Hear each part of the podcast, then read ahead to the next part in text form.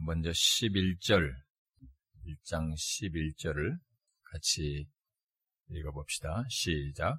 이 교훈은 내게 맡기신 바 복되신 하나님의 영광의 복음을 따름이니라. 자, 뒤에 한 절을 더 읽읍시다. 디모데전서 6장 무엇이 공통적인지 한번 보세요. 6장 15절 6장 15절 같이 읽어봅시다. 시작. 기약에 이르면 하나님이 그의 나타나심을 보이시리니 하나님은 복되시고 유일하신 주권자이시며 만왕의 왕이시며 만주의 주시오. 우리가 이 시간에 계속해서 살피고 있는 말씀은 어, 하나님은 어떤 분이신가에 대한 것입니다. 아, 이 하나님의 존재와 속성에 대해서 우리가 연속적으로 살피기 시작한 지가 벌써 1년이 지난 것 같습니다. 제가 보니까 이 시리즈 처음 시작한 때가 작년 10월 2일이었더라고요. 벌써 1년이 지나고 벌써 한 달이 또 지났습니다. 아, 하나님의 이 존재와 속성에 대한 내용으로는 아, 아마 이제 앞으로 길면은 뭐 존재 속성 자체에 대해서는 아, 서너 시간, 짧으면 두세 시간 하게 하고 이 전체 시리즈에 대한 이제 결론으로서 적용적인 말씀을 한두 번, 길면 서너 번, 두세 번 정도 살피고 이 시리즈를 마무리하려고 합니다. 그리고 뒤이어서는 어, 제가 이미 말씀드린 대로 하나님의 놀라운 구원에 대해서 체계적으로 어, 연속적으로 살피려고 합니다. 제가 이 구원에 대해서 살필 때 그것이 2년 동안 할지 3년 동안 할지 1년 동안 할지는 모릅니다만은 그 이제 하나님께서 주시는 감동을 따라서 하게 될 텐데 어차피 만약에 하게 되면 좀 더 상세하게 하고 싶은 것이 제 욕심입니다.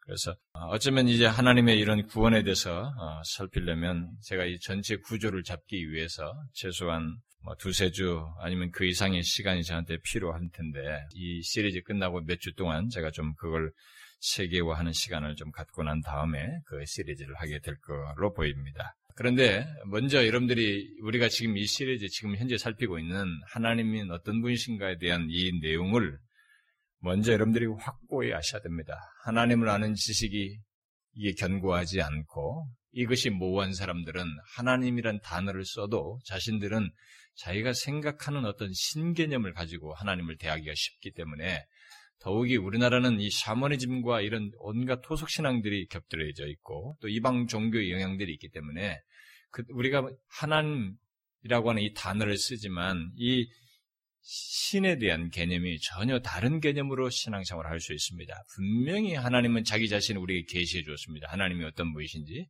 우리가 지금까지 그 1년 넘도록 살폈는데 이런 성경이 계시한 그 하나님에 대한 이해를 정확히 가지고 있어야 이게 가장 기본입니다. 하나님에 대한 성경이 계시된 그대로의 이해가 없이 하나님을 신앙생활 한다는 것은 웃기는 것입니다. 그건, 그것은 명확치 않으면서 구원을 받았다는 얘기를 우리가 쉽게 남발하는 사람들이 있어요. 그렇지가 않습니다. 정녕 우리가 구원을 받았으면 하나님이 어떤 분이신지를 계시한 그대로 정확히 알 것입니다. 그래서 먼저 우리는 선행적으로 지금까지 살폈던 하나님이 어떤 분이신가에 대한 이 내용을 명확히 알아야 되고 그 하나님을 일생도록 삶 속에서 확인하고 체험하는 일이 있어야 됩니다. 죽은 하나님이 아니라 그 하나님과의 교감 속에서 삶에서 경험하는 것이 있어야 된다는 것입니다. 자, 그런 가운데서 우리가 제가 지난주에 말했던 이것을 어, 간단히 먼저 봅시다. 우리가 최근에 살폈던 것은 하나님의 속성들 가운데 아, 연속적으로 지적인 속성, 지성적인 속성, 뭐 도덕적인 속성, 그리고 의지적인 속성으로서 하나님께서 아, 자기 자신의 의지를 실행하려면 자기가 뭔가 의지를 가지고 있으면 의지를 실행하려면 능력이 있어야 되잖아요.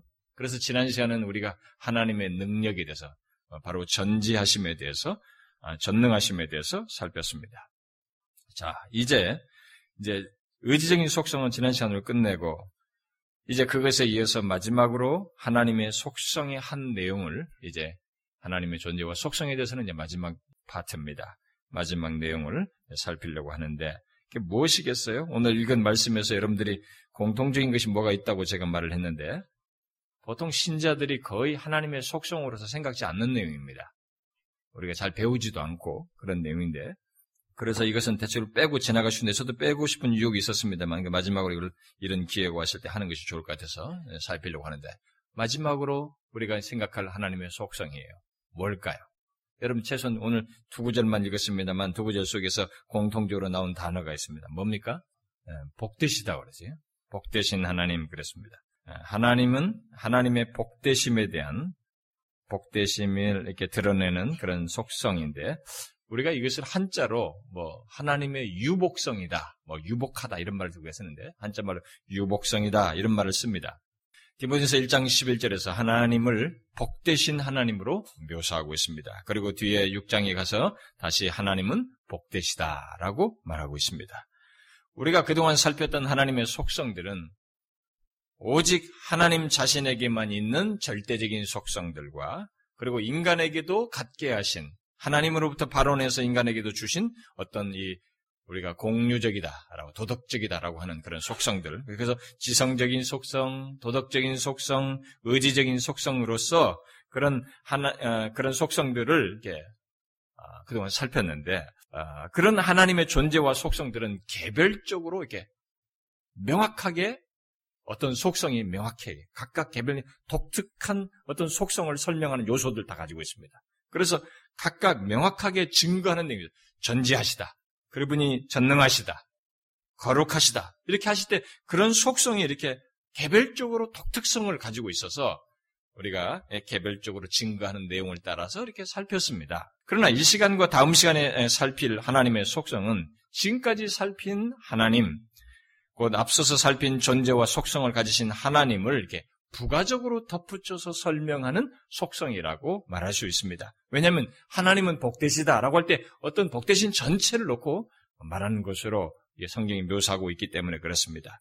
그래서 하나님의 이 복되심 이것은 부가적으로 덧붙여서 말할 수 있는 속성으로 지금까지 말한 속성들을 전체적으로 묘사하는 것이라고 볼 수 있습니다. 이런 면에서 별도로 이런 음, 속성을 어, 구분해서 살필 필요가 없을 수도 있겠으나 여러분도 알다시피 앞서서 살핀 하나님의 존재와 속성들 속에는 굳이 말하지 않아도 하나님의 복되심이 다 거기 시사하고 있어서 뭐 하지 않아도 별 문제가 없을 수 있겠습니다만은 성경은 이 앞서서 살핀 속성들을 가지신 하나님이 복되시다고 하는 것을 다각적으로 묘사를 해요. 아, 그래서 이 별도로 살펴하는 것이 우리에게 필요하고 또 유익할 듯 해서 이것을 덧붙여서 이 시간과 다음 시간에 아, 살피려고 합니다. 하나님의 복되심을 계시하는 속성을 말이죠. 자, 이 바빙크라고 하는 그런 신학자는 이 절대적인 복되심을 나타내는 속성들로서 세 가지를 묘사했어요. 완전하심, 복되심, 영광. 이게 하나님의 유복성을 드러내시는 세, 특성으로 이세 가지를 말했어요. 완전하심, 복되심, 영광 이렇게 말해요. 또 어떤 사람은 여기에 아름다우심을 얘기했습니다. 하나님의 아름다우심이라는 이런 단어를 썼어요. 여러분들 이걸 이해를 잘 하셔야 됩니다. 참 너무 우리가 이제 하나님의 이런 것이 하나님의 속성으로서 묘사할 내용이 있다는 것을 알 필요가 있습니다. 저는 이 이렇게 묘사된 것 중에서 하나님의 복되심의 그런 묘사들 중에 대내적인 내적인 특성으로서 완전하심과 복됨과 아름다우심을 제가 묶어서 오늘 얘기하고 다음 시간은 대외적인 하나님의 복되심의 대외적인 특성으로서 영광을 아, 다음 시간에 살피도록 하겠습니다. 자, 오늘 읽은 이 디모데전서에서 바울은 하나님을 복되시다고 말했는데 그 복되시다라는 이 말의 뜻은 이 헬란 말의 뜻은 행복하다야. 같은 유사한 말로 기뻐하다, 만족하다 이 뜻을 문자적으로 가지고 있습니다. 자, 그러므로 하나님의 복되심은 하나님의 행복하심이에요. 하나님의 기뻐하심입니다. 하나님의 만족하심을 말한다고 할 수 있는 것입니다. 자, 그런데 바울이 본문에서 복되다라는 말을 하나님 자신을 두고 말한 것을 볼 때 이 복됨은 일차적으로 하나님 자신과 그 자신 안에 있는 무엇과 관련해서 말하고 있다고 볼 수 있습니다. 그러니까 이 복되다 라고 말할 때 이게 하나님 자신의 자신과 그분 자신 안에 있는 무엇과 관련해서 이 말을 쓰고 있다라고 볼 수 있다 이 말입니다. 그러면 하나님께서 행복하시고 기뻐하시고 만족하시는 자신과 그 자신 안에 있는 무엇은 도대체 뭘 말할까요? 어?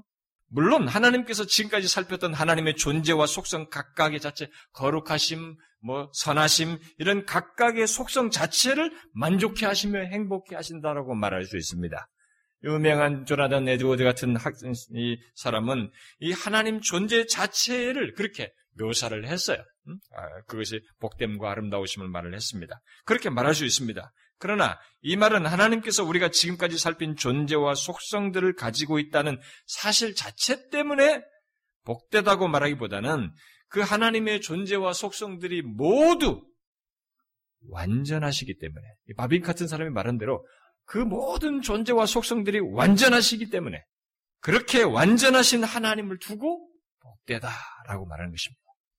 자, 우리가 여기서 이제 배워야 됩니다. 진정한 복됨, 진정한 행복, 진정한 만족, 진정한 기쁨이 어디로부터 와야 되느냐? 완전함에서 온다는 거예요. 네? 이제 우리가 이런 성경에 나와 있는 용어들이 우리가 먼저 들어간 개념이 있습니다. 뭐 복되다 하면 우리는 돈 많은 것부터 생각한다든가, 아름답다 하면 막 이게 오늘날 이렇게 좀 섹시하다는 개념으로 쓴다든가, 이렇게 우리들은 왜곡된 이 개념들이 다 들어와 있기 때문에 그 단어로 이 용어를 쓰려고 하니까 이상합니다만 원래 성경이 원래 인간이 쓰고 있는 제한된 용어지만 인간의 용어를 가지고 본래 우리에게 시사하고자 하는 거예요. 말하고자 하는 내용이 있었단 말이에요. 그래서 하나님을 제한된 말이지만 복되다 이런 말로 인간의 용어를 묘사를 했을 때는 바로 그걸 얘기하는 것입니다. 그래서 진정한 복됨은 뭐냐? 거기에 완전함이 있어야 된다는 거예요. 존재와 속성, 거룩하심도 완전해야 되고 모든 것이 그렇다는 것입니다. 그래서 이 하나님의 복되심은 어, 바빙크는 하나님의 복되심은 자신의 완전성에 대한 하나님의 기뻐하심을 지칭한다라고 말을 했습니다. 그러니까 하나님께서 자신 안에 모든 것을 다 갖추시고 완전하시기에 기뻐하시며 만족하시며 행복하신다는 것입니다. 복되시다는 것은 바로 그런 것이에요. 모든 것을 다 갖추시고 완전하시기에 기뻐하시며 만족하는 것, 그겁니다. 자, 그러면 구체적으로 하나님의 복되심을 드러내는 속성들을 연결해서 살펴보면, 먼저 이 완전하심과 아름다우심과 영광 중에서 먼저 이 완전하심과 아름다우심을 어, 오늘 여기서 덧붙여서 언급을 하도록 하겠습니다. 자, 먼저 우리가 이 하나님의 복되심을 묘사한 것으로 설명, 어, 복되심을 나타내는 것으로 완전하심입니다. 제가 앞에서 하나님의 이 행복과 기쁨과 만족, 곧 그의 복되심은 그의 완전하심을 전제한다. 완전하심이 있어야 된다라고 이 얘기를 했습니다. 네, 그럴 수밖에 없는 것은 하나님의 하나님께 어떤 부족이나 결함이 있다면 그걸 그걸 두고 우리가 행복하다고 말할 수가 없고 만족하다고 말할 수 없고 하나님에게서 그걸 결함이 있는데 그것을 행복해 하시고 만족한다고 말할 수가 없는 것입니다. 그렇게 되면 하나님일 수가 없죠. 그래서 예수님께서 마태복음 5장에서 하늘에 계신 너희 아버지의 온전하심과 같이 이렇게 말했습니다. 거기는 그 온전하심은 완전하심입니다. 너희 아버지의 완전하심과 같이 말함으로써 하나님의 완전하심을 언급을 했어요. 또 다윗이 시편 18편에서 하나님의 도는 완전하다, 완전하며라고 했는데 그 도가 완전하다고 하는 것은 하나님의 완전하시면서부터 발언한 것입니다. 그래서 완전함에 완전하다는 이 묘사에 해당하는 어떤 하나님으로서 나온 이 얘기들은 다 하나님의 완전하심의 근거에서 이 얘기를 한 것입니다. 하나님은 예수님의 말씀대로 진짜 완전하십니다.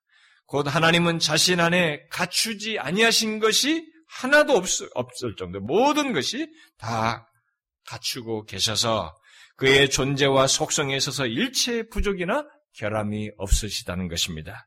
이미 하나님의 여러 속성들을 통해서 우리가 보았다시피 하나님은 절대적인 의미에서 모든 훌륭한 것들을 예, 우리 인간의 용어로 쓰는 것입니다. 우리 인간의 용어로 볼 모든 훌륭한 것들을 다 갖추고 계셔서 부족한 것이 없고 그래서 갖고 싶어 하는 것이 없이 완전하십니다. 완전함이란 바로 이런 의미예요. 다 갖추고 있어서 부족한 것이 없고 그래서 더 이상 갖고 싶어 하는 것이 없는 것입니다. 그래서 하나님은 행복한 것이 복된 것입니다. 그래서 하나님은 기쁨이 충만한 것입니다. 그래서 만족하시는 것입니다. 복되다 라는 말이 그거예요. 물론 우리 인간에겐 이 같은 완전함이 없죠. 왜냐하면 완전함은 우리의 본질적인 것에 부족한 것이나 잘못된 것이 없는 것을 기본적으로 말하는데 우리는 모, 모두 부족한 것이 많고 잘못된 것들이 많이 있기 때문에 그렇습니다. 그래서 우리는 끝없이 뭔가를 갖고 싶어 합니다. 우리 인간은 그렇습니다. 그리고 불안전함이 주는 불안과 두려움 때문에 하나님이 가지신 것과 같은 복됨, 곧 행복과 기쁨과 만족을 우리는 알지 못해요. 그, 런 진정한 것을 알지 못합니다. 그래서 우리는 하나님께서 완전하심 속에서 갖는 행복과 만족을 우리는 알지 못해요. 그런 것을 알지 못하고 그저 상대적인 차원에서 그런 거나 추구하게 되는 것입니다. 제한적인 면에서 행복과 만족을 우리는 추구하는 것이죠. 인간이 아무리 탁월하고 높은 지위와 부와 영광을 누리며 만족한다 해도 그 모든 것은 불완전한 것이어서 하나님의 복되심과는 비교할 수가 없습니다. 그래서 하나님은 이사에서 40장에서 너희가 나를 누구에게 비교하여 나를 그와 동등하게 하겠느냐라고 말했어요. 우리는 하나님을 그 누구와도 또 무엇과도 비교할 수 없습니다. 위로 하늘이나 아래로 땅에 그 누구와도 무엇과도 비교할 수가 없습니다. 왜요? 하나님과 같이 완전한 존재가 없기 때문입니다. 그래서 10계명 가운데 제2계명에서 너를 위하여 새긴 우상을 만들지 말고 또 위로 하늘에 있는 것이나 아래로 땅에 있는 것이나 땅 아래 물속에 있는 것의 어떤 형상도 만들지 말라고 하셨습니다. 그럼 왜요? 하나님과 같은 존재, 그래서 섬길 대상은 이 우주 만물에 없기 때문입니다. 어떤 것도 하나님과 비교할 수 있는 대상은 없는 것입니다. 여러분은 하나님께서 완전하시다는 것을 어떻게 알고 있습니까? 하나님이 완전하시다는 걸 어떻게 알고 있어요? 앞에서 완전함은 모든 훌륭한 것을 다 갖추고 계셔서 부족한 것이나 갖고 싶은 것이 없으신 것으로 제가 말을 했는데 여러분들은 이런 완전하심이 어떠한 것인지 제가 이게 묘사를 했습니다만 이 완전하심의 실체가 어떠한 것인지 여러분들은 아십니까? 생각해 보았어요? 자, 우리가 이런 말씀을 통해서 계속 생각해야 될 것은 막연하게 하나님은 거룩합니다. 뭐라고 이 단어로 간단하게 묘사한 이 단어의 실체를 계시된 것에 근거해서 가능한 한 풍성히 아는 것입니다. 그 이해가 넓혀진 넓혀지도록 하기 위해서 우리에게 계시를 주었고 이 이해가 넓혀지면 넓혀지는 것만큼 우리의 신앙은 깊어집니다. 하나님을 아는 이해가 넓어지면 우리의 신앙과 삶은 달라져요. 자, 하나님이 완전하시다. 이런 차원에서 제가 묘사한 차원에서 이런 하나님의 완전하심을 여러분들이 생각해 보았습니까? 우리가 이 세상에서 와 완벽하다. 우리가 눈에 보이는 것에서 완벽하게 탐복하면서도 하나님의 완전하심에 대해서는 아는 바도 없고 탐복하지 않는 이렇게 모순된 모습을 가져서는 안 된다는 겁니다. 한번 보세요. 여러분들은 하나님의 완전하심을 생각해 보았습니까? 오늘의 신자들이 하나님을 아는 것 같지만 너무 피상적인 것이 바로 이런 면이에요. 우리가 이미 하나님의 무한하심에 대해서 살피면서 말을 했다시피 하나님은 단순히 부족이 없는 것 정도가 아니라 그의 존재와 모든 속성들이 부족함이 없을 만큼 충만한 것입니다. 흠과 결함이 전혀 없을 만큼 완전한 것입니다. 아니 하나님의 모든 것, 모든 속성들이 무제한적으로 충만한 것입니다. 무한하신 것입니다. 따라서 그의 지혜가 무한하시고 그의 권능도 무한하시고 그의 거룩하심도 무한하시며 공의와 선하심도 무한하신 것입니다. 제한이 없어요. 부족이 없습니다. 결함이 없습니다. 그렇게 하나님께서는 그 어떤 것도 한계를 지을 수 없는 분으로서 완전하십니다. 이 완전함을 우리가 알아야 되는 것이죠. 여러분들은 이 완전함을 아십니까? 정말로 행복할 수밖에 없는 하나님의 완전함. 정말로 기쁨이 충만할 수밖에 없는 하나님의 완전함. 우리는 이것을 생각해 봐야 됩니다. 하나님의 아름다우심은 우리가 제가 두 번째로 그 복되심의 완전하심과 이 아름다우심을 제가 얘기한다고 그랬는데 하나님의 아름다우심은 이 같은 하나님의 완전하심과 연관지어서 말을 하는 것입니다. 자, 우리가 지금까지 생각해 보지 않았던 것입니다. 제가 몇 가끔 가끔 이런 단어를 썼습니다. 여러분들이 이해가 깊어져야 되기 때문에 제가 하나님의 아름다우심 이런 얘기를 단어를 썼지만 구체적인 설명을 많이 안 했습니다. 제가 초기에 에드워즈 같은 사람 얘기하면서 조금 언급한 바가 있는데 성경에서 우리가 하나님의 아름다우심을 얘기합니다. 그리고 많은 지난 교회 역사 속에서 신학자들이 하나님의 아름다우심을 얘기했어요. 어떤 사람은 그런 걸 연구해서 박사 논문을 썼어요. 응? 사람들이 연구한 자료를 종합해가지고 박사 논문도 썼습니다. 하나님의 아름다우심은 지금 제, 최소나마 우리가 제시되는 하나님의 완전하심과 연관지어서 말하는 것입니다. 왜냐하면 진정한 아름다움은 완벽한 완전함 속에서 나오기 때문에 거기서 우리가 다 공감하고 느끼기 때문에 그랬습니다. 그런데 그것을 하나님 자신이 갖고 계시다는 것입니다. 여러분들은 아름다움의 진수를 보고 싶습니까? 자, 지금부터 생각해 보세요. 우리는 이 세상에 살면서 아름다운 것에 미쳐 있습니다. 아름다움을 위해서 온갖 투자를 다 합니다. 돈을 씁니다. 턱을 깎아버려요. 과감하게. 막 온갖 일을 우리가 다 합니다. 이 아름다움에 미친 세상입니다. 우리는 지금 왜곡된 아름다움이라는 것에 이 한시적이고 유한적인 아름다움에 미쳐 있습니다. 여러분 아름다움의 진정한 것을 보고 싶습니까? 그것을 알고 싶습니까? 완전함은 하나님께 있어요. 그래서 진정한 아름다움을 보고 싶으면 완전함을 찾아야 되는 것입니다. 그런데 그 완전함이 하나님께 있어요. 상대적인 의미에서의 완전하다고 하는 그런 것은 우리 인간에게서 갖는 이 정도의 수준이지만 완, 진정한 완전, 그러니까 진짜로 어떤 것에 결함도 없고 더 갖고 싶은 것도 없을 만큼 충만하고 무한한 그 특성을 가지고 완전함을 가지신 것은 하나님 자신뿐입니다. 그래서 아름다움의 진수는 하나님께 있어요. 아름다움의 발언은 하나님이십니다.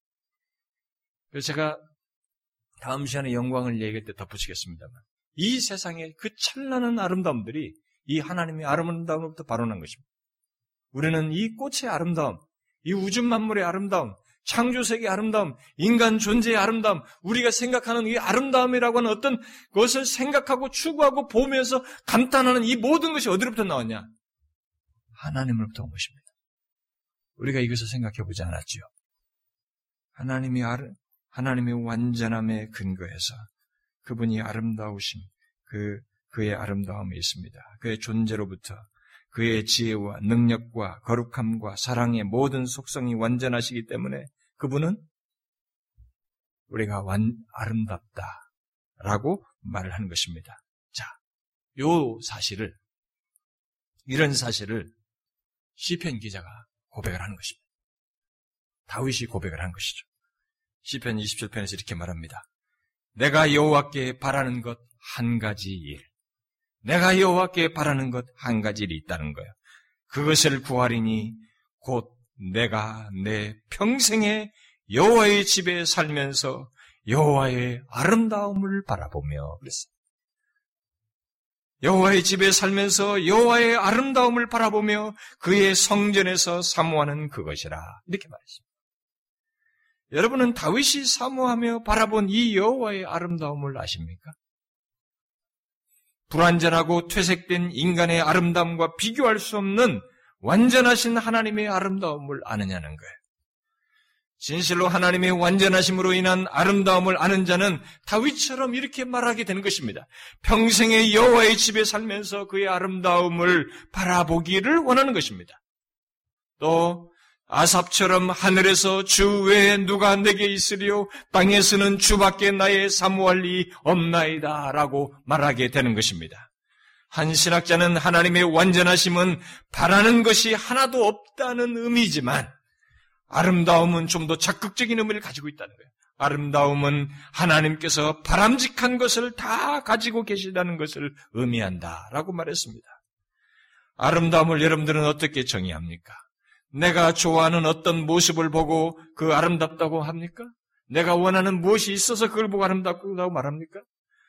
오늘날 세상 사람들처럼 외적으로 드러난 모습이 어, 모습이 보기 좋은 것을 두고 아름답다고 합니까? 아닙니다.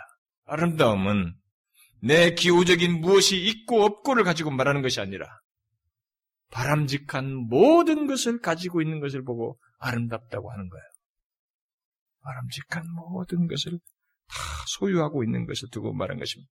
그런데 하나님이 그렇습니다. 하나님은 바람직한 모든 것을 다 가지고 계시며 완전하십니다. 완전하셔서 그야말로 바람직한 모든 것들을 다 소유하고 계시다 이 말입니다. 곧 하나님 안에는 우리의 선하고 의로운 소원들이 다 있어요. 우리가 아, 선하고 선한 것, 진정한 선한 걸 보고 싶다 그러면 거기 다 있어요. 참된 의를 보고 싶다면 거기 다 있습니다. 인간이 가지고 있는 모든 것의 궁극적인 것에 그 선하고 의롭다고 하는 그런 궁극적인 것이 다 하나님께 다 있습니다. 우리 안에 또 다른 피조물들에게 당연히 있어야 할 가장, 가장 바람직한 소원의 궁극적인 것이 다 하나님 안에 있습니다. 그야말로 하나님은 바람직한 모든 것의 총체로서 있어야 할 것이 모두 그분 안에 무한히 있습니다. 완전하게 있습니다. 그래서 시편 기자는 그러하신 하나님의 아름다움을 평생 보기를 원했고 사모했던 것입니다. 우리는 이 땅의 일시적이고 불완전한 아름다움에 사로잡혀서 이끌립니다. 그 아름다움을 위해서 막 열심을 내요. 그렇게 저보고 운동하라고 그래도 저는 진짜 운동이 잘 안 됩니다. 그냥 오래 그냥 공부하라 그러면 제가 잘 열심히 그냥 책상에 앉아 있겠습니다. 운동하라 그러면 그렇게 안 됩니다. 근데 이 아름다움을 추구하는 사람들 보면 새벽이고 뭐고 막 뜁니다. 피트니스 그거 뭐 보세요 막 얼마나 많은 사람들이 자기 몸에 만들려고 안 먹으면서 그렇게 하는지 몰라요. 일시적인 미를 향해서 그들은 그렇게 사로잡혀서 이끌립니다. 시편 기자는 하나님의 아름다우심에 사로잡혔습니다. 이것을 보았어요. 알게 됐습니다. 그래서 평생 그의 그 하나님의 아름다움을 바라보며 그 곁에 있고 싶다고 고백한 것입니다. 사실상 그는 하나님의 아름다움을 영원히 즐거우고 싶어 했던 것입니다. 그것이 그가 하나님께 바라는 한 가지 일이라고 말했습니다. 여러분은 천국을 어떻게 생각합니까? 장차 천국에 이를 때 여러분들은 무엇이 여러분을 가장 행복하게 할 거라고 생각합니까? 여러분들 자중에 천국에 이르면 완성된 하나님 나라에 이르면 여러분들을 가장 행복하게 할 것이 뭐라고 생각해요? 힘들고 지친 인생을 하, 이제 너무 이 세상에 피곤하고 힘들게 지쳤던 것은 하나님께서 막 위로해 줄 것이니까 그냥 편안하게 어? 그저 부요하게 많은 뭐 계시록에 말한 것처럼 우리를 부요하게 할 만한 이런 것들을 누리면서 그냥 영원히 사는 것을 생각합니까? 이게 천국을 자꾸 지상 개념으로 생각하는 겁니다. 분명히 우리에게는 상상할 수 없는 그런 우리가 생각하는 이상의 그런 만족스러울 것이 있을 것입니다. 그러나 그런 것들은 천국에서 우리를 가장 행복하게 할 것이 아닙니다. 뭐예요? 완성될 하나님 나라에서 가장 큰 축복은 계시록 22장에서 여러 가지 묘사 중에 언급한 한 내용입니다. 뭐예요? 그의 얼굴을 볼 것이요. 뭡니까? 바로 시편 기자가 이 땅에서 평생 곁에 있고 싶어 했고 바라본 하나님의 아름다움을 직접 볼 뿐만 아니라 다각적으로 그 하나님의 아름다움을 보며 풍성하게 보며 영원히 즐거워하는 것입니다. 이것이 천국에서의 가장 큰 행복이에요. 시편 기자는 바로 그것을 천국에서도 가장 행복하다고 할 것을 사모하면서 구하였던 것입니다. 그러므로 중요한 것은 그 같은 하나님의 아름다움을 아는 것이에요. 우리에게 이것이 시편 기자가 그렇게 구할 만큼의 우리도 하나님의 아름다움을 아는 것입니다. 그렇게 하나님의 아름다움을 사모할 만큼 하나님의 아름다움을 아는 것이 우리에게 중요한 것입니다. 이게 하나님을 아는 지식이에요. 여러분은 하나님이 정령 완전한 아름다움을 자신의 존재와 속성들의 완전함 속에서 가지고 계시다는 것을 보십니까? 하나님의 아름다움을 보시냐는 거예요. 그래서 여러분도 시편기들처럼 평생 여호와의 집에 살면서 그 하나님의 아름다우심을 보고 싶다라고 말하느냐는 거예요. 여러분도 그런 원함이 있습니까? 이런 갈망이 있습니까? 그 하나님의 아름다움을 아는 자는 시편기자처럼 그럴 것입니다. 우리는 이 문제 차원에서 생각해 봐야 됩니다. 우리의 이 퇴색된 개념으로 아름다움을 자꾸 생각하지 말고 진짜 이 시편 기자가 영적으로 믿음 안에서 이렇게 잡아 끌리는 누가 돈 주는 것도 이 세상적인 가치에 의해서가 아니라 자기의 존재를 잡아 끄는 하나님의 아름다움에 대해서 우리가 아는가? 이 세상의 육체적인 아름다움과 외적인 아름다움과 물질을 위해서는 우리가 온갖 끌려다니지만 이 하나님의 아름다움을 위해서는 이렇게 추구하는 바가 없다면 하나님을 아는 지식이 없는 것이죠. 우리들이 하나님 아는 지식이 너무 일천하다는 것입니다. 하나님 자신의 아름다움뿐만이 아닙니다. 이 하나님의 아름다움을 보는 자는 그 하나님의 아름다움이 비추이는 모든 것 또한 보면서 그런 것들도 다 사랑하게 됩니다. 그것을 아삽이 시편 50, 50편에서 이렇게 고백했죠. 온전히 아름다운 시온에서 하나님의 빛을 비추셨도다. 아삽은 그걸 보았습니다.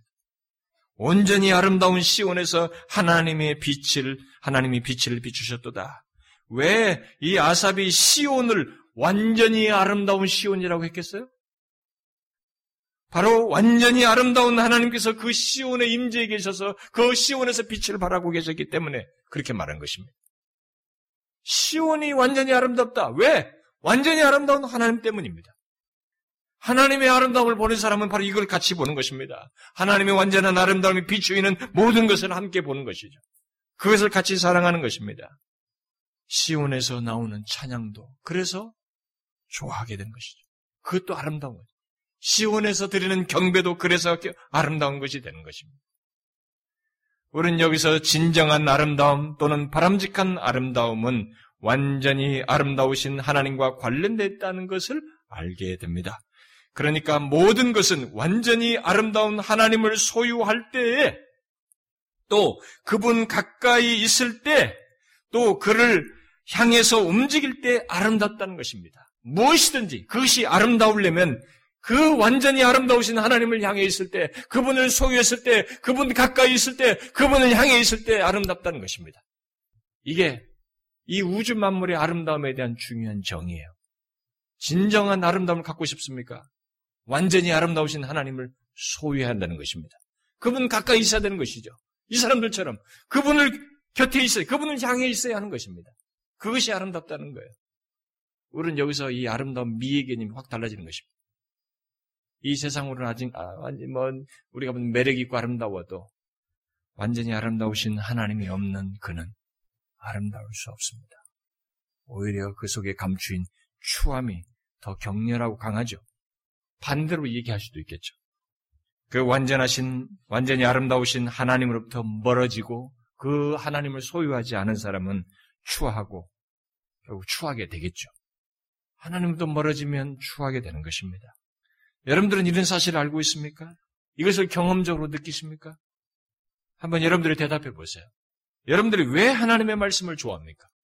왜 시편 23편 말씀을 읽으면서 여러분들이 너무 아름답다고 말합니까? 단순히 좋은 듣기 좋은 말들을 많이 하고 있어서 그렇습니까? 아니죠. 바로 그 완전하신 완전히 아름다우신 하나님을 담고 있기 때문이고 그분을 찬양하기 때문이며 그에게 영광 돌리기 때문에 우리에게는 아름다움으로 다가오는 것입니다. 성경책은 그저 글자들로 가득 찬 한 권의 책일 수 있습니다. 그러나 지금까지 모든 세대를 거쳐 수많은 사람들이 사랑하며 가장 아름다운 책으로, 책으로 여긴 것은 다 무엇 때문이겠어요? 바로 이 성경책이 완전히 아름다우신 하나님을 말하기 때문이고 그 하나님을 우리에게 알게 하고 보게 하기 때문입니다. 그렇죠? 여러분, 왜 성경에서 말구에 나신 예수 그리스도에 관한 이야기를 우리들이 가장 아름답고 복된 이야기로 말합니까?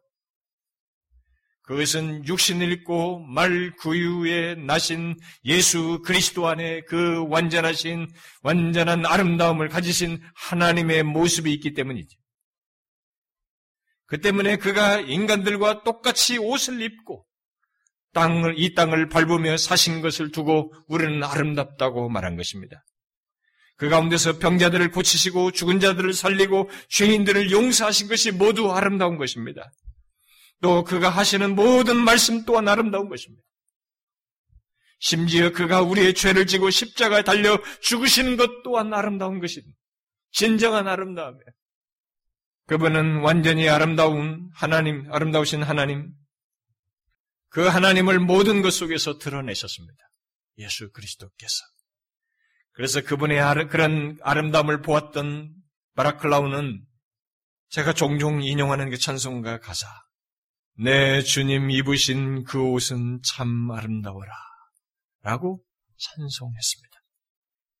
그가 우리식에 예수께서 우리식으로 비싼 옷을 입었기 때문에 좋은 옷을 입었기 때문에 멋진 옷을 입어서 아름다운 것이 아니라 완전히 아름다우신 하나님께서 영광의 보좌를 뒤로하고 육신을 입고 우리와 같은 옷을 입고 인간들과 동일한 그런 옷을 입으신 그것 자체가 너무 놀랍고 아름다워서 주님 입으신 옷은 참 아름다워라 라고 찬양한 것입니다.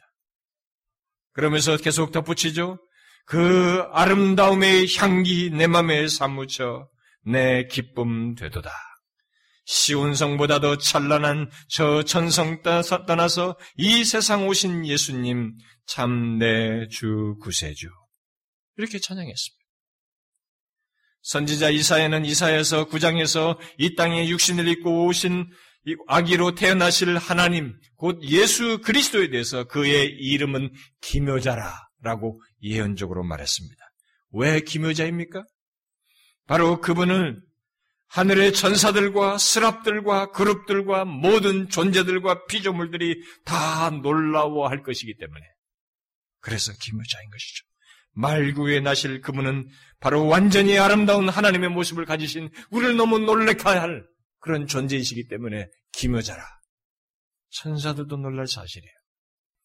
또 우리가 왜 찬송을 좋아합니까? 왜 예배를 사모하며 교회를 사랑합니까? 바로 완전히 아름다우신 하나님을 찬양하는 찬양하고 그를 예배하기 때문이고 그가 계시기 때문에 우리가 교회를 사랑하고 예배를 좋아하며 사랑하며 하나님 찬송을 좋아하는 것 아닙니까? 그러므로 하나님의 아름다움을 알지 못하는 못하는 자 보지 못하는 자는 하나님을 열렬히 찬양할 수가 없어요. 예배를 좋아할 수가 없습니다. 교회를 사랑할 수가 없습니다. 종교적인 행동밖에 못하는 거예요. 하나님은 예배소서 5장에서 말했습니다. 자기 앞에 영광스러운 교회로 세우사 티나 주름 잡힌 것이나 이런 것들이 없이 거룩하고 흠이 없게 하시기를 원하신다고. 왜 하나님께서 자기 앞에 영광스러운 교회로 세우셔서 티나 주름 잡힌 것이 이런 것들이 없이 거룩하고 흠이 없게 하시기를 원하십니까? 하나님 자신이 그러신 분. 그렇게 완전한 아름다움을 가지고 계시기 때문에 그랬습니다. 그래서 교회가 그렇게 아름답기를 원하시는 거예요. 이 아름다움의 개념이 그런 개념이에요. 거룩을 다 내포하는 것입니다. 그 아름다움을 교회, 우리 그리스도인의 개인의 삶에서 반영하기를 원하시는 것입니다. 자신이 아름다우시기 때문에. 흠과 주름 잡힌 것이 없는 완전한 아름다움을 가지고 계시기 때문에 우리들 또한, 교회들 또한 그 완전하신 아름다움을 반영하기를 원하시는 것입니다. 그래서 흠과 티가 없기를 원하셔요. 그래서 교회가 여러분과 저 우리 개개인이 그 완전히 아름다우신 하나님을 공동체적으로, 개인적으로 반영해야 되는 것입니다. 우리가 믿는 하나님의 아름다우심 때문에, 티가 없으신 그분 때문에 그렇습니다. 여러분 어떻습니까? 여러분은 하나님의 완전한 아름다우심을 알고 사모합니까? 이제 생각해 봐야 됩니다. 하나님의 성품을 자신 안에서 나타냄으로써 그의 아름다움을 반영하고 있습니까? 우리가 그리할 때 하나님은 우리 안에서 우리를 인해서 기뻐하십니다. 또 하나님의 눈에 우리들이 아름답게 보이는 거예요. 그 하나님 아름다움을 반영한 것이 하나님의 눈에 보기에는 우리도 아름답게 보이는 것입니다. 아름다움은 그 개념이에요. 그래서 하나님을 소유하고 하나님 가까이 있지 않으면 아름다움은 우리들이 말하는 개념일 뿐이에요. 진정한 아름다움은 없습니다. 그래서 우리가 완성될 하나님 나라에서 이 아름다움의 극치를 경험, 보고 경험하고 누리게 되는 것입니다. 우리는 이 아름다움을 추구해야 되는 것입니다. 하나님의 아름다움이 자신 안에서 드러남으로써 하나님의 눈에 내가 아름답게 보이기를 우리가 추구해야 하는 것이죠. 우리 눈에도 다른 지체가 하나님의 성품을 반영하는 삶을 살 때 우리가 아름답게 보이잖아요. 하나님께서도 그것을 아름답게 보십니다.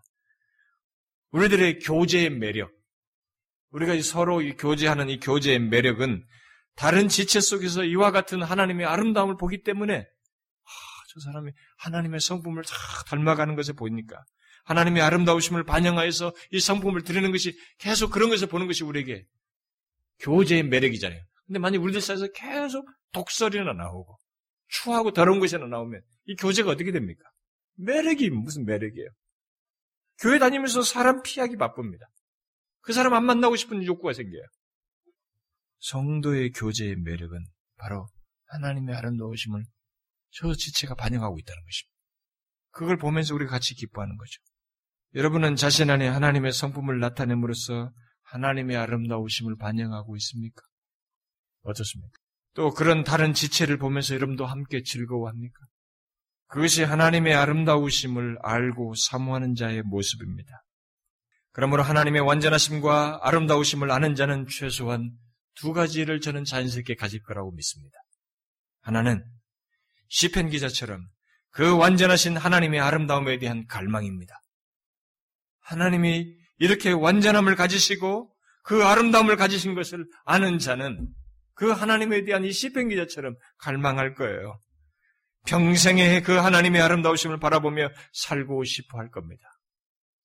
우리가 이 세상적인 미를 추구하는 것 그 이상으로 이 하나님을 살, 바라보며 살고 싶어 할 것입니다. 여러분에게 그것이 있습니까? 만약 이것이 있다면 그 사람은 하나님을 진실로 아는 자예요. 하나님을 아는 지식이 풍성한 사람입니다. 그러나 그것이 없다면 그는 하나님을 피상적으로 또 형식적으로 알고 있는 사람이고 아니면 자기 방식대로 자기 중심적으로 알고 있을 것입니다. 하나님을 자기 중심적으로 아는 사람들 이런 거 관심 없어요. 이게 매력이 안 됩니다. 이 돈이 안 된다는 거지. 유익이 안 된다는 거다. 현실적으로. 뭘 모르는 소리야. 왜 다윗이 이런 것에 이렇게 함몰됐을까요? 왜 하나님의 아름다우심을 이렇게 오직 한, 자기가 구하는 한 가지라고 말했을까요? 미안하지만 거기에 자신의 존재와 삶에 부욕해 하는 모든 것이 거기 있어요. 잡아끄는 매력에 모든 것이 거기 있었기 때문에 그랬습니다. 신자는 하나님을 아는 지식이 깊어지되 이 그의 모든 존재와 속성에 거룩이든 뭐든 간에 이것이 완전하신 하나님의 그 아름다우심을 보는 자여야 됩니다. 그래서 그것을 갈망하는 자여야 해요. 이게 하나님 아는 지식이 깊은 자입니다. 우리는 여기로 나가야 되는 것입니다. 이런 추구와 갈망을 가져야 되는 것이죠. 하나님 안에 갖추지 아니한 것이 하나도 없이 모든 것을 갖추고 계시며 충만하신 하나님, 또한 바람직한 모든 것을 다 소유하신 하나님, 그래서 완전하시고 아름다우신 하나님, 이 하나님을 보라는 것입니다. 그러면 우리도 시편 기자처럼 평생 그분 곁에 있는 것이 한 가지 소원이요 간구가 될 것입니다. 그다음 하나님의 완전하심과 아름다우심을 아는 자에게 생길 수 있는 또 다른 하나의 반응은 바로 하나님의 아름다우심을 자신 안에서 반영하는 것입니다. 반영하여서 사는 거예요. 흠과 주름 잡힌 것이 없이 완전히 아름다우신 하나님은 그를 믿는 자들 또한 흠과 티가 없기를 원하십니다. 없게 하시기를 원하셔요. 결국 그러하신 하나님을 담고 반영하기를 원하십니다. 그래서 예수님께서 하나님의 온전하심과 같이 너희도 온전하라 라고 한 것입니다. 여러분 그것이 우리의 아름다움이에요. 신자도 아름다울 수 있습니다. 신자도 이런 진정한 의미에서 아름다움을 가질 수 있습니다. 그 아, 온전히 아름다우신 하나님을 소유할 뿐만 아니라 그분을 닮음으로써 우리도 그런 아름다움을 가질 수 있습니다. 잊지 마십시오. 우리의 아름다움은 완전히 아름다우신 하나님 그분을 소유할 때, 그분 각 그분 가까이 있을 때, 그분 곁에 있을 때, 그분을 닮을 때에 우리도 가질 수 있습니다. 그러나 하나님부터 멀어지면 여러분도 경험할 것입니다. 우리는 추해집니다. 우리는 이걸 잘합니다. 예수 믿는 사람은, 예수 믿지 않은 사람은 처음부터 끝까지 추하기 때문에 모릅니다만 이것을 알았던 사람은 압니다. 완전히 아름다우신 하나님부터 멀어지면 우리는 추해져요. 아름다움이 사라집니다. 오늘날 우리들은 하나님의 완전하심과 아름다우심을 알고 그 성품에 비추어서 우리 자신들을 보질 않습니다. 그런 식으로 이런 것을 생각하는 사람들은 별로 없어요. 또 시편 기자와 같은 갈망도 좀처럼 보기 어렵습니다. 결국 하나님을 아는 지식이 비난이다 보니까 신앙과 삶도 비난 그런 모습을 우리들이 드러내고 있습니다. 그래서 토자라는 사람이 이런 말을 했어요. 우리는 신앙을 향상시키려고 애쓰면서도 우리의 신앙이 하나님의 반석 위에 서야 한다는 것을 깨닫지 못한다. 만일 내가 수준 낮은 신관을 가지고 있다면 나의 신앙은 무기력한 싸구려 신앙이 될 것이다. 반면 내 신관이 하나님을 제대로 이해한 데서 나온 것이라면 나의 신앙은 고상하고 존귀하고 심오하고 아름다운 신앙이 될 것이다. 그리고 중대한 기도 제목 하나를 그가 던졌습니다. 당신은 효과적으로 기도하고 싶은가? 하나님이 기뻐하시는 기도를 드리고 싶은가? 그렇다면 하나님이 기뻐하시는 설교자들을 보내달라고 기도하라. 하나님이 기뻐하시는 설교자는 이렇게 하면 마음의 평안을 얻고 담배를 끊고 더 좋은 직업을 얻고 더 좋은 집에서 살 수 있습니다라고 설교하지 않을 것이다. 그들은 하나님의 아름다움을 보고 그것을 사람들에게 전할 것이다. 하나님의 아름다움을 보고 전해줄 설교자를 구하라는 것입니다. 우리는 이 시대에 그런 설교자를 구해야겠죠. 그리고 나서 자신이 사실상 그런 설교자였는데 그런 설교자로서 외쳤는데 그는 다음과 같은 기도로 하나님께 기도를 드렸습니다. 제가 마지막으로 이 사람의 기도를 좀 긴 기도지만 인용하고 마무리하고 싶습니다. 오, 우리의 아버지이신 하나님, 다시 타락하는 것이 얼마나 쉽습니까? 우리는 살았다는 이름은 있지만 실상은 죽은 신앙인이 되기 쉽습니다. 세상은 점점 암울해지고 심판은 다가오고 지옥이 그 경계를 넓히고 적그리스도가 세상을 삼키려고 준비하고 있지만 우리는 놀잡한 교인들과 어울려 수다 떨고 킥킥 웃느라고 도끼자루 썩는 줄을 모릅니다. 세상은 하나로, 하나로 똘똘 뭉치고 그들의 왕을 위해 준비하는데 교회는 나는 부자라 부유하여 부족한 것이 없다라고 말하면서 놀자판으로 나갑니다. 교인의 숫자와 헌금 액수는 전부 다 더 늘어납니다. 교회들은 돈을 더 펑펑 쓰고 기독교 학교에는 학생들이 넘치고 우리는 많은 프로그램을 만들어냅니다. 그러나 오 나의 하나님 우리는 기독교의 본질이 크게 손상되었다는 것을 잊고 있습니다. 오 하나님 회복하소서 회복하소서 하나님의 교회가 다시 하나님을 볼 수 있도록 회복하소서 크신 하나님을 볼 수 있는 시력을 그리스도인들에게 회복시켜 주소서 우리에게 하나님의 얼굴을 사랑으로 가득 찬 하나님의 얼굴을 보여 주소서 우리가 하나님의 위엄을 영원히 보게 하소서 우리가 구하는 것은 스쳐가는 광선이 아닙니다. 우리는 무한한 영광과 경의 가운데 계신 하나님을 영원히 보기를 원합니다. 오 하나님, 사람들은 기독교를 비웃으며 계속 죄를 짓습니다. 그들은 기독교를 조롱합니다. 믿는다는 우리는 하나님을 향한 경외심을 잃어버렸고 하나님의 위엄을 더 이상 느끼지 못합니다. 기도하오니 우리가 하늘에 계신 하나님의 위엄을 다시 깨닫게 하소서. 하나님의 위엄을 다시 보게 하소서. 그리하시면 우리는 하나님이 얼마나 놀라운 분인지를 알게 될 것입니다. 하나님의 영광이 얼마나 빛납니까? 깊은 곳에서 불타는 쉬운, 쉬운 좌가 얼마나 아름답습니까? 하나님이 동산에서 거니실 때 아담은 숨어, 숨었습니다. 오, 주님, 우리 중 얼마나 많은 사람들이 이런저런 것 뒤에 숨어 하나님을 피합니까? 우리가 이렇게 숨는 것은 하나님 앞으로 나아가 하나님과 동행할 수 있는 도덕적, 영적 준비가 되어 있지 않기 때문입니다. 그러나 에녹에 대해 성경은 에녹이 하나님과 동행하더니 하나님이 그를 데려가심으로 세상에 있지 아니하였다 하였더라고 증거합니다. 모세는 하나님의 얼굴을 올려다 보았고 그의 얼굴 거풀에서는 광채가 났습니다. 오 하나님, 우리를 보내어 회심자를 얻게 하소서. 그러나 또한 우리를 보내어 아버지를 영화롭게 하고 예수 그리스도의 아름다움을 온 천하에 드러내게 하소서. 이 모든 것을 우리 주 예수 그리스도의 이름으로 구합니다. 아멘. 우리는 이 하나님의 아름다움을 갈망하면서 이 사람처럼 이런 기도를 할 수 있기를 바래요. 여러분, 하나님을 아는 지식이 어디까지 우리에게 허락되고 있는지 아시죠? 이 시편 기자가 하나님의 아름다우심을 보았습니다.